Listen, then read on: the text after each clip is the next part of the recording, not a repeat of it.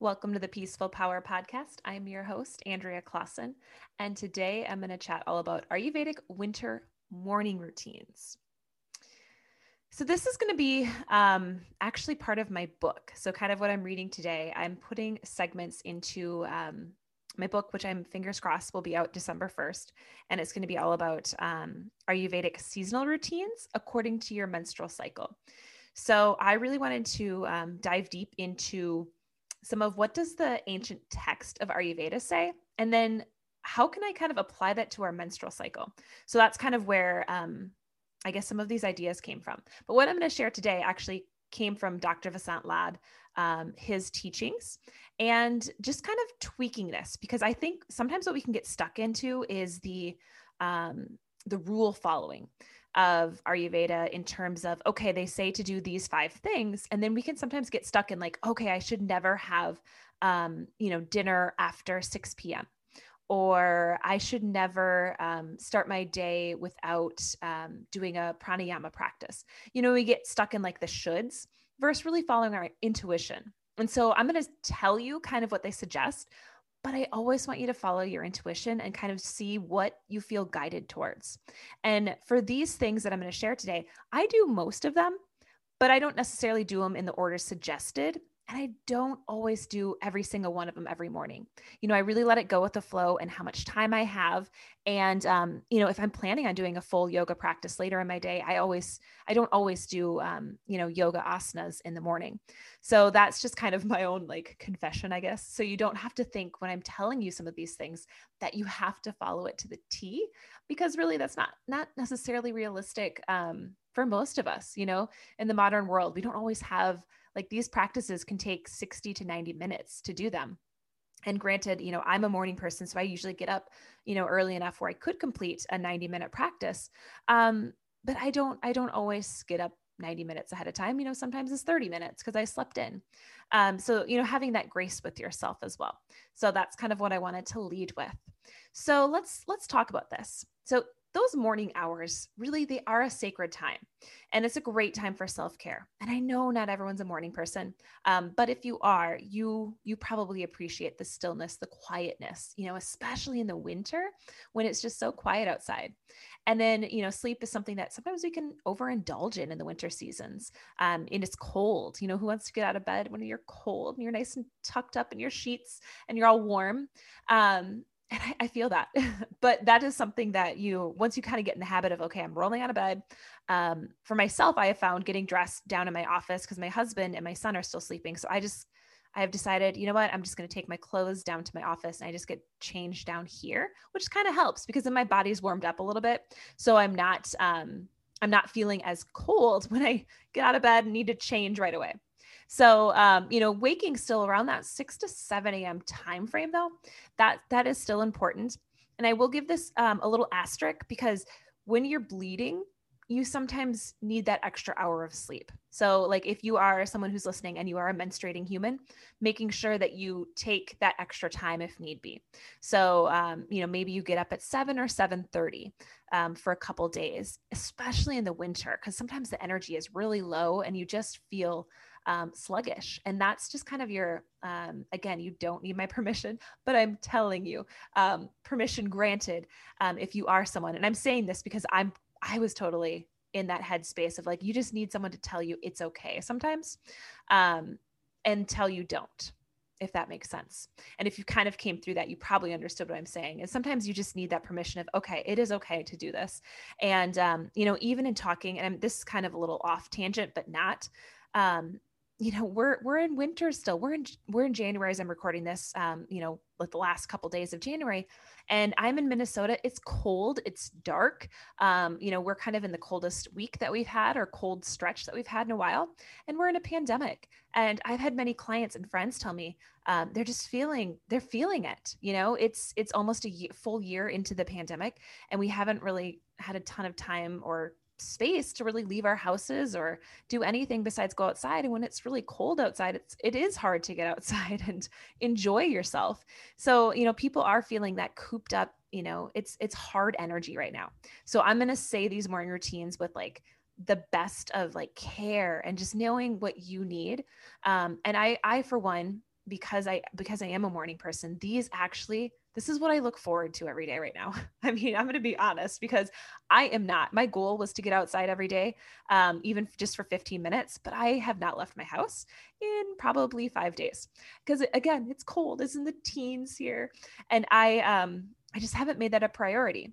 But what I look forward to every day is this morning time to myself because I am getting up before my son and my husband, and um, you know, it is usually the only time I have to myself throughout my day. And so, um, you know, if you're kind of in that same boat, which I know a lot of people are right now, is just finding that space to just take a few breaths by yourself, um, you know, be with yourself and, you know, have this time to really make it your own. So, whether you do these practices or not, it's up to you, but I will share some ideas sorry for the tangent but um, i think it is important just to know that you're not alone because when i shared that a lot of people felt so much better just because again we're not necessarily talking to a ton of people right now. Um, i am only because i'm seeing like my one-on-one clients virtually and i am seeing you know well actually i'm probably seeing close to 50 to 60 people between um, you know my classes and one-on-one clients a week and so i'm getting a good chunk of feedback on what what is the collective feeling? What are people feeling right now? And i know that's that's kind of the um, the energy in the air right now so to speak. So talking about these routines what could they look like?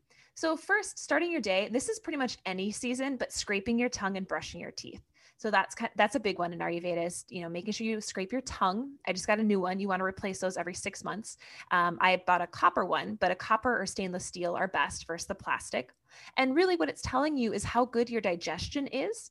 So if you're pulling off a lot of um, white stuff off the top of your tongue in the morning, um, that's an ama or toxins that have built up overnight. And usually, what it's telling you is you might not have been able to digest what you ate because it was too too heavy of a dinner, or you ate maybe too close to bed or whatever you ate might not agree with you. So maybe you're having some dairy and you're noticing, okay, I'm having dairy, but now I'm starting to get some ama on my tongue. You know, that might be something to look at your relationship with dairy. So that would be just kind of my quick note about why to tongue scrape. Um, I personally love it. It is my kind of gauge onto to how I'm doing, what I need to take notice of um, for my food and I personally am noticing dairy and dairy in the winter, sometimes, especially at this time of the year, as we transition, you know, towards the later end of winter, um, dairy can get tougher for people to digest. So monitor that with yourself. If you are noticing, ooh, I better better not have as much cheese or um, milk or whatever dairy products that you might be having. Then after you do that, the the next thing on the list is really to do some yoga asana, and um, you know, personally, again, what they recommend are sun salutations. So taking like five to eight rounds of sun salutations and then doing um, some digestive poses. So locust, uh, bow pose, um, taking boat pose as well, um, taking fish pose. So a little heart opener as well. Those are all different ones that you can kind of take, but a lot are, you know, laying on the stomach and kind of moving through that digestion process. And again, you're doing this before you've eaten anything. So it should feel okay um, on the stomach. And those are going to be the same routine pretty much in the spring as well. So those are some kapha pacifying practices because, you know, while winter is associated with the vata dosha, there are undertones of kapha going on throughout the entire season. And then definitely late winter, you start to really feel that kapha dosha pick up when the snow is kind of melting. If you live somewhere with snow, um, you know, it's just kind of that muddy, just wet, heavy energy. And that's all that, that's all related to that kapha dosha. So my, being mindful of that where you live. Um, so I actually had a friend who posted that it was, you know, she was in Tennessee and it, she said it was sunny in spring weather, you know, yesterday, and now today it's snowing. And so that's still the vata, kind of that sporadic energy. That's still the vata vibe going through. Is just kind of can't quite make up the mind, a little scattered.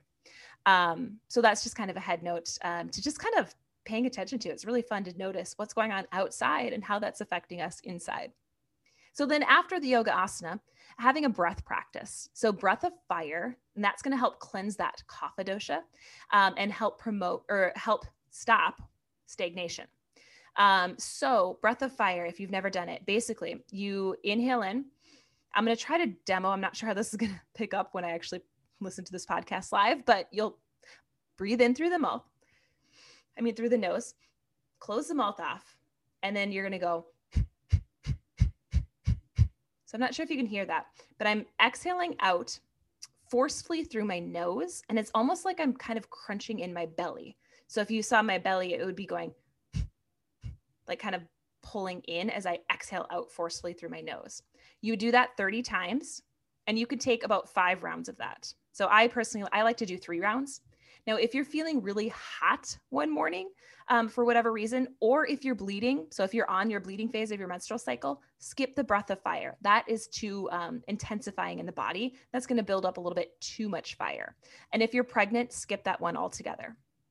Then the next breath is followed by a right nostril breathing which uh, promotes circulation and heat in the body again. So if you're feeling overheated, skip that again. And I would just take a nice inhale in through the nose and just open mouth exhale if you're feeling extra hot um, one morning.